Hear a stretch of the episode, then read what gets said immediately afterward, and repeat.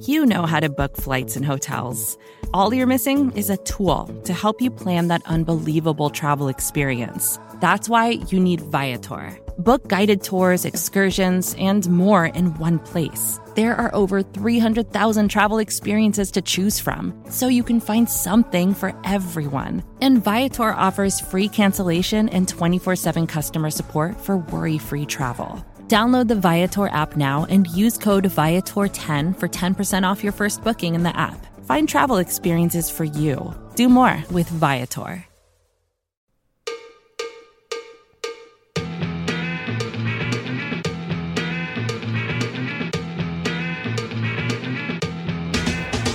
Start! You can call me Bruce. Bruce Nolan is standing by. Hey, Wacky Bruce! Coming to you from an undisclosed location, this is the Bruce Exclusive. And here's your host, Bruce Nolan.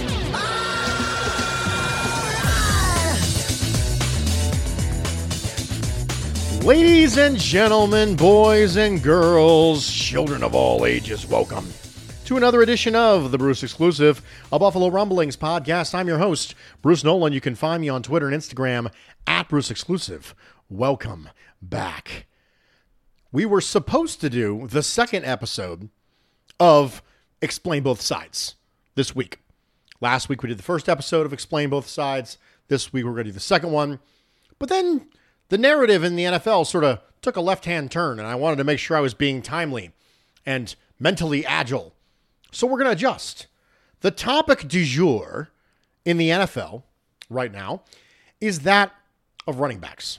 And the reason why running back and specifically running back value have been front of mind is because three franchise tagged running backs Saquon Barkley of the New York Giants, Josh Jacobs of the Los Angeles Raiders, and Tony Pollard of the Dallas Cowboys all failed to reach long term deals with their respective organizations before the deadline for franchise tagged players expired. And when this happened, it set off a narrative firestorm due in part to other running backs around the league commenting on social media about how ridiculous it is that running backs can't get meaningful contracts moving forward.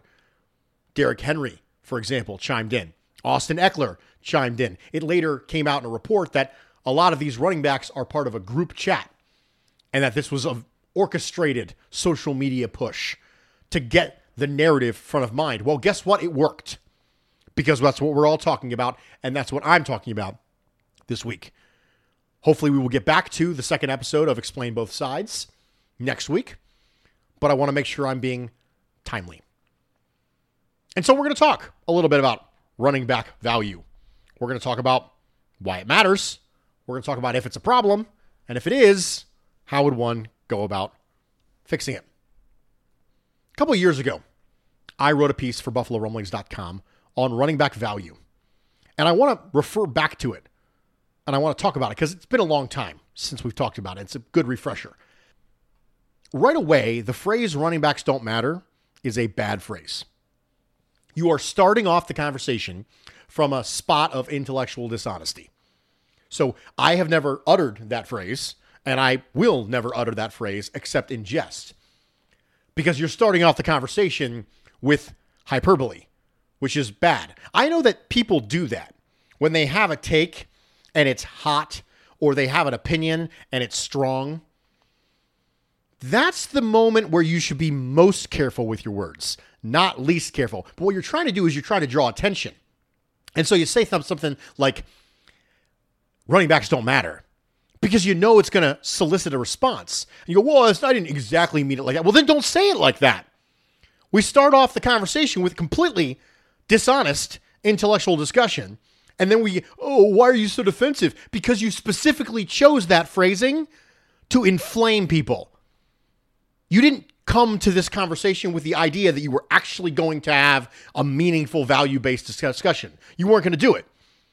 You wanted to ruffle feathers, you got ruffled feathers, and then you throw your hands up and go, oh, why is everyone so mad at me? Because you're being annoying. That's the answer. Stop doing things where you say something inflammatory and then you get pushback and you go, oh no. Just start with an intellectually honest statement that is defensible in its very literal form, and then you don't have to worry about this. So running backs don't matter is a bad statement. So don't say it. I won't say it. Sound good? Good. Now, running backs do matter because every position matters. The question is not if they matter, it's a relative to how much they matter. So it's important to clarify the terminology.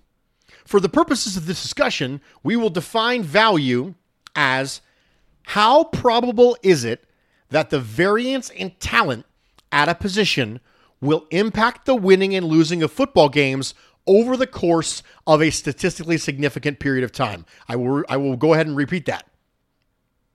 Value is defined as how probable is it that the variance in talent at a position will impact the winning and losing of football games over the course of a statistically significant period of time? Football, we've said this before, is not a game of possibilities. Almost anything's possible. Almost anything's possible in football. It's crazy. Some of the stuff that was absolutely insane about 2022, you've already forgotten. Do you remember when a Patriots player threw a backwards pass in a tie game with zero seconds left and it was intercepted by Chandler Jones, who then bowled over Mac Jones and ran into the end zone for touchdown? The Patriots lost to the Raiders. That was insane. It's not a matter of if it's going to happen, it's a matter of how probable is it to happen. A long snapper, Reid Ferguson, great long snapper, could theoretically have a large impact on losing you a singular football game. His impact on one game doesn't necessarily mean long snappers are now to be valued at first round picks and double digit APY contracts, because the probability is that a team could go years or decades without long snapper talent variance becoming an issue that costs a team a game. When was the last time you saw multiple games being decided by long snapper variance? Not a lot. Can it happen? Yes. Does it happen often? No. So assessing value is important. Every snap does matter. When every snap matters, one snap that goes really well or really badly can impact the team. And by extension, it impacts the fan base. This is the thing that impacts our discussion about value. One pass thrown to the end zone against the Houston Texans in the playoffs that Duke Williams should have caught might make the fan base clamor for a contested catch guy if that one player would have caught it, if that one play would have gone differently. You can clamor for a contested catch guy for an entire offseason because of that one play the emotional effect that that play had on the fan base and the possibility of that play ending differently conflicts with the probability that's necessary to evaluate positional value. Running backs don't matter actually means, and it should be phrased as, the running game affects winning and losing less than passing game, and the running back position affects the running game little. Therefore, running backs matter less. You could do an entire podcast series on just that. But let's boil it down to two principles. This is why running backs are experiencing diminished value in the NFL. First, yards per attempt is greater than yards per carry in almost all circumstances. Therefore, in a vacuum, Passing every down would theoretically gain more yards and therefore create more opportunities to score points than running every down. Let's go back to 2019. Mitchell Trubisky was the 32nd ranked quarterback in the NFL in yards per attempt, 6.1. Raheem Mostert led the NFL in yards per carry by a running back, 5.6. That means if you, you put these things in a vacuum. Having the worst starting quarterback in the NFL by yards per attempt, throw the ball every single play over time would net your team more yards than the best running back in football in terms of yards per carry. The worst passing was still better than the best rushing when it comes to gaining yards. Number two, The passing game on offense and defense is the most correlative factor to winning and losing games. And the Super Bowl is the ultimate goal of winning and losing games. The quality of the quarterback is most correlated to a successful offensive passing game. Therefore, in roster management with finite resources, any resource spent on the running game cannot then be used on the passing game. And it's increasing the team's likelihood of reaching the Super Bowl less by expending those resources in the running game than it would have had if they would have spent it in the passing game. We've talked about this before, so I'm not going to rehash it. We did an entire podcast on the myth of passing and stopping the pass not being as important as running and stopping the run. That's a myth. Passing and stopping the pass is more important than running and stopping the run. The data is there. It's an open shut case. Is it possible to win a Super Bowl without an elite level passing game? Yes. Trent Dilfer, Brad Johnson, Joe Flacco, Nick Foles weren't consistently excellent quarterbacks. They just had flashes or they were carried by other things. It's not impossible for you to win a Super Bowl without a really good quarterback. It's just improbable. Now, this is important. Everything I just said is true, but that doesn't mean you should pass the ball every single snap. Why? If I just said that passing the ball every snap with one of the worst quarterbacks in football is better from a yards per carry standpoint than rushing the ball with the best running back in football from a yards per carry standpoint, then why on earth would I not then say you should pass the ball every snap? The important thing here is that the goal on every play is not to gain the most amount of yardage. How much yardage that is gained on average in a vacuum on a particular type of play does not matter when the sample size is one. The goal of every play is to increase your probability of victory, not to gain the most yards. Maximum average yardage in a vacuum may or may not accomplish that goal. Sometimes the goal of a play is to kill clock. Sometimes the goal of a play is to set up your kicker for a game winning field goal at the hash where his probability of conversion is higher. On a third and one play in your own territory or fourth and one play right outside field goal range, it does not matter what the average yards per attempt of a particular play is. It matters what the probability is that the play that you run will get the offense one yard. Highest possibility of getting one yard, not the highest average yards per play. Those are not the same thing. There's an entire advanced metric, success rate. It's built around this idea that achieving a goal on a specific play, it differs based on down and based on distance. It's not necessarily part of my argument, but it's important to note that there's a variability in the definition of success. It's not always gain the maximum amount of yards you possibly can in a vacuum on this play. If it was, you throw every play. But that's not the way the NFL works. Running backs and the running game help the offense in those situations unquestionably more than the passing game. If those situations contribute to a team winning in game, then by the transitive property, running backs contribute to the team winning a game. If running backs contribute to success in those situations, and success in those situations contributes to winning a game, then running backs contribute to winning a game. They do. Second thing probabilities matter less in small sample sizes. An elite running game is a hedge against quarterback injury. There comes a time when having more talented players touching the ball is better than less talented players touching the ball. The best team in the NBA usually wins the championship. Just the way it works. We've talked about this before, sample size. I mean, seven game series. It's designed that way. The NFL has a survive and advance one game playoff. The best team does not always win the Super Bowl. If you expend a resource to hedge against a quarterback injury, that is a diversification of assets.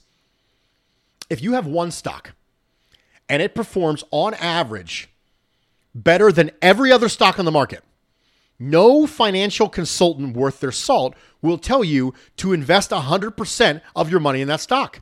Well, why wouldn't you, Bruce? It's the best stock on the market. That doesn't mean it's the where you should put all your money. Because performance over time isn't only about maximizing gain, but also about minimizing loss, which is where diversification of resources come into play. The drop off in Super Bowl probability from passing focused team to running focused team is typically not going to be the same level of drop off from starting franchise quarterback who's top in the league to that next guy. Think about the drop off from Josh Allen led air raid passing to James Cook, Damien Harris, Latavius Murray, power running game, play action passing, controlling, playing good defense. Now think about that drop off versus passing focused team, Josh Allen air raid to Kyle Allen air raid focused team. That drop off is more significant. Nick Foles, backup quarterback. He put on the performance of a lifetime, Super Bowl. But the 2000 Baltimore Ravens and the 2002 Tampa Bay Buccaneers could have likely won the Super Bowl with their backup quarterbacks, Tony Banks, Rob Johnson, because their teams had invested resources in a running game and a defense that would serve as a hedge against starting quarterback injury. Running backs have value because the running game is a hedge. It's nice to have a hedge. So running backs have value. That's not the question. The question is how much value do they have? I've made it before. I've talked about it. I don't want to draft a running back in the first round. I don't want to give a running back a, a big second contract. So I'm on the team's side when it comes to this with Saquon Barkley, Josh Jacobs, Tony Pollard. I wouldn't do it either. The important thing to establish here is we've talked about them having value. They do have value for all the reasons we talked about. But all those things I said, it's secondary, tertiary, quaternary value. It's not primary, pay them $16 million a year, pay them $14 million a year kind of value. It's value as a backup plan, it's value as a hedge. Its value as a specialist. All the things we just talked about. But it's not where you would invest a chunk of money in a limited resource environment. It's not something you would lean on by choice. It's not something you would go, yes, my number one goal is to do that with the running backs. I want to do that. So the first thing is, is there a problem? And I say no. This is simply the market working as the market works because the NFL is a passing focused league. Running backs can help in the passing game. They do, absolutely. Austin Ekeler, great weapon in the passing game. But even the best running backs in the passing game aren't going to move the needle as far as EPA per play as much as throwing the ball to wide receivers and tight ends down the field. Again, throwing the ball to the running backs. It's better than a sack. Like it better than a sack. Definitely want to have that option. But again, I don't want to focus on it. You see where I'm going with this? Running back's value is as a backup to other things. It's as a hedge against your quarterback getting hurt. It's a specialist in a specific situation where you need to get one yard and you might have a higher probability of doing it by running than by passing. It's avoiding a sack. It's a floor value, not a ceiling value. Yes, it provides value when things aren't going optimally.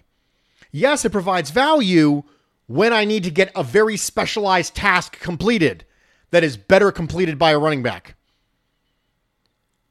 But none of the things I just mentioned are big dollar stuff. All that stuff is, yeah, it's good to have that, but I'm not going to pay big money for that. I don't think there's an issue. I think what's really happening is people who grew up in a different era where a lot of the things that I just mentioned were not the status of the NFL a lot of those people are lamenting the fact that the NFL that they grew up with isn't the NFL they live in anymore. Man, I liked star running backs. I liked it when I watched Thurman Thomas and Emmitt Smith and Barry Sanders. I liked it. So, really, what we're doing is we're reacting emotionally to this. People are going, Well, I don't like this. And the reason you don't like this is because the NFL is different than the NFL used to be but it's simply the market operating the way the market operates. Wide receiver value isn't down, quarterback value isn't down, offensive line value isn't down, pass rusher value isn't down, quarterback's value isn't down. Just running backs. Part of the market in the NFL. It's doing what the market does. Are the NFL owners trying to suppress salaries? Yeah, of course they are. They always do. That's what NFL owners do. Players are going to try and maximize their earnings. Owners are going to try and minimize their earnings, but they're not doing it more for running backs than they are everywhere else. It's not, there's no conspiracy against running backs. It's simply the market acting the way the market did. The franchise tag players who aren't running backs are out there getting deals. So the most important thing to talk about right off the bat is yes, they have value. It's seen secondary, it's tertiary, quaternary value. And I don't have a problem with that. Nobody's angry about kicker salaries. No one's angry about long snapper salaries. No one's angry about punter salaries. The market is simply handling it because the market views them less because that's the way the current NFL is. And I understand it's not the NFL we were used to growing up with, but we live in a different world now. Things value differently, things matter more. Running backs were glamour positions. Quarterbacks are glamour positions. Wide receivers are glamour positions. Pass rushers, passing and stopping the pass is glamour. Running and stopping the run is not. So now that we've established that it is what it is when it comes to running back value, it's the market operating the way the market is supposed to operate. And I don't actually think it's an actual problem. I'm going to put on my if it was a problem, how would we fix it hat. I'm going to go through a couple ideas. Stick with me. We're going to take a quick break. We'll be right back. With threats to our nation waiting around every corner, adaptability is more important than ever. When conditions change without notice, quick strategic thinking is crucial. And with obstacles consistently impending, determination is essential in overcoming them. It's this willingness, decisiveness, and resilience that sets Marines apart. With our fighting spirit, we don't just fight battles, we win them. Marines are the constant our nation counts on to fight the unknown. And through adaptable problem solving, we do just that. Learn more at marines.com. When you need mealtime inspiration, it's worth shopping Kroger, where you'll find over 30,000 mouthwatering choices that excite your inner foodie. And no matter what tasty choice you make, you'll enjoy our everyday low prices, plus extra ways to save, like digital coupons worth over $600 each week. You can also save up to $1 off per gallon at the pump with fuel points. More savings and more inspiring flavors make shopping Kroger worth it every time. Kroger, fresh for everyone. Fuel restrictions apply. Welcome back, everybody, and thank you for joining me for this edition of the Bruce Exclusive, a Buffalo Rumblings podcast. I'm your host, Bruce Nolan. You can find me on Twitter and Instagram at Bruce Exclusive. Welcome back. We are flying through today's podcast. Running back value, big part of the discussion. I ended before the break saying uh, I don't think it's a problem. If it was, here's what I would do to fix it. Let's go through some solutions that I've seen thrown out there make their rookie contracts shorter. I think this actually exacerbates the issue. One of the reasons why team drafts players is they have team control. It's a phrase you don't hear a lot in NFL world. You hear it a lot in baseball. How much team control you have. And if you shorten running backs rookie contracts to like 3 years or something, that makes them less likely to be drafted high. And if they're less likely to be drafted high, they're less likely to be valued later on on the free agent market. Because that's one of the things that we've established already in economy. Higher draft pick value carries through your career. If you're a first round pick, you get more contracts, bigger contracts, because people believe in you more because the league did it. It's this hive mind thing. And if you drive down where all of a sudden running backs only ever get drafted on day three, then yeah, they're going to hit free agency earlier, but teams are going to be less likely to ha- try and hold on to them even more less than they are, even less than they are now, because they're not going to have the sunk cost, which is bad for running backs. We want the sunk cost fallacy to exist if you're trying to help running backs. And you're going to less likely to have people, oh man, first round, yeah, first round talent, oh, second round talent. Maybe we can fix him. I don't think that helps the market market for running backs at all. Another idea I've seen thrown out there Make them immune from the rookie wage scale. Oh, they're just not going to get drafted at all.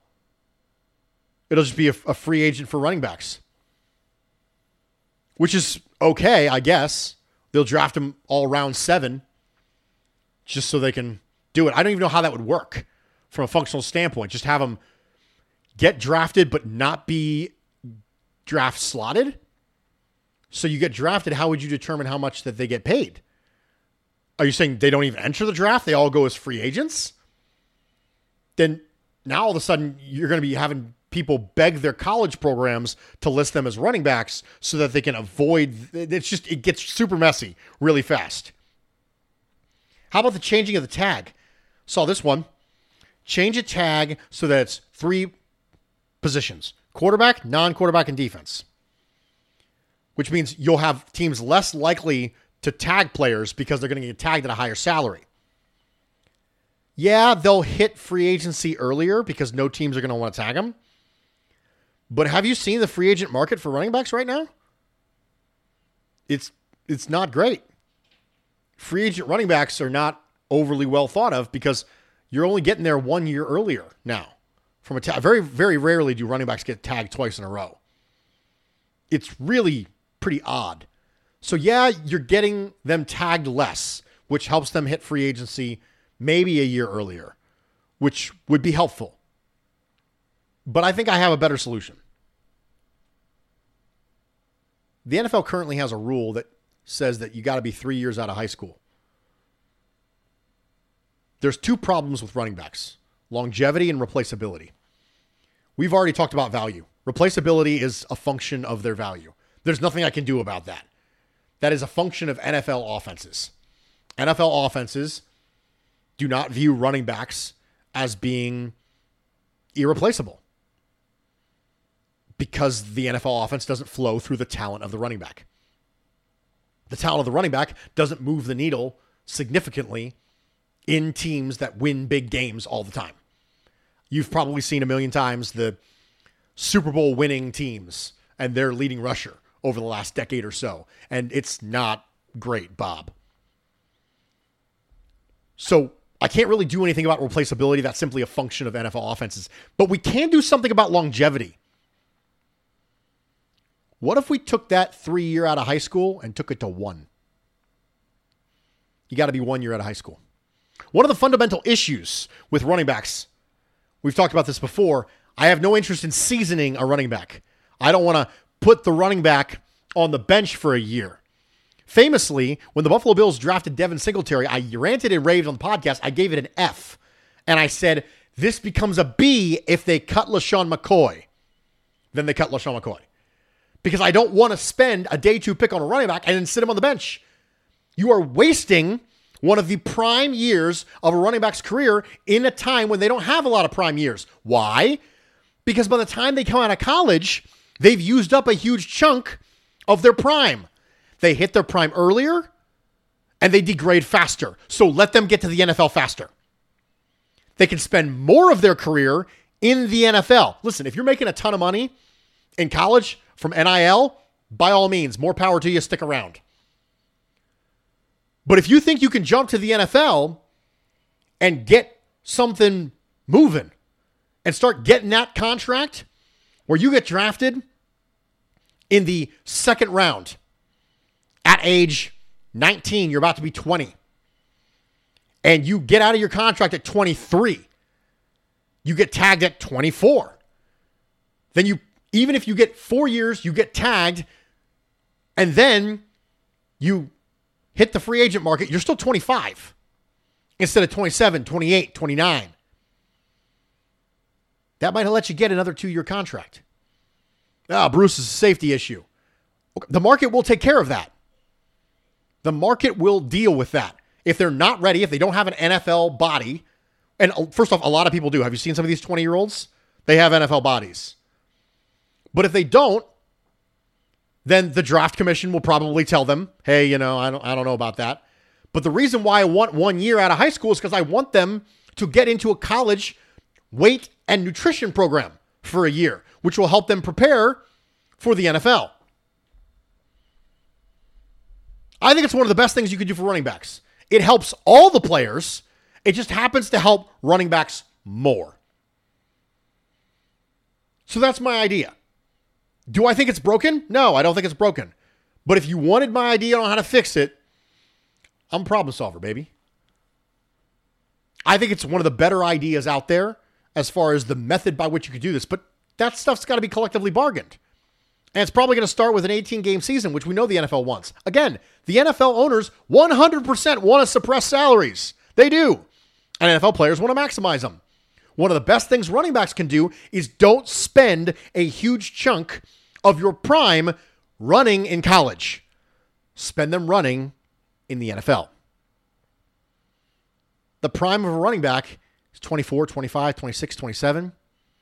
The prime of a receiver 27, 28, 29, 30. Quarterbacks can be really, really good into their mid 30s. Also, can offensive linemen. Let running backs get to the NFL earlier if they so choose. They don't have to.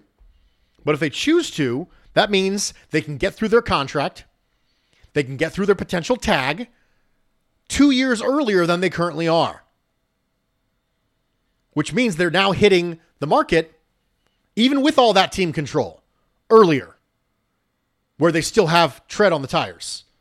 They still have people who aren't worried about them butting up against a 29 year old wall. Not everybody's Derrick Henry.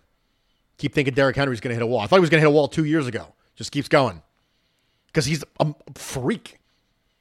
And for those non freakish people out there, they can get there a little bit earlier.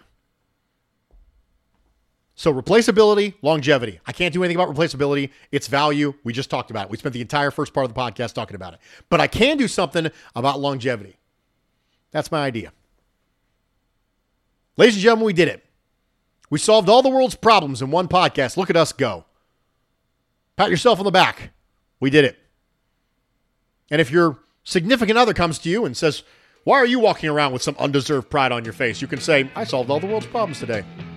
And if you don't like it, well, that's the way the cookie crumbles. I'm Bruce Nolan, Buffalo Rumblings.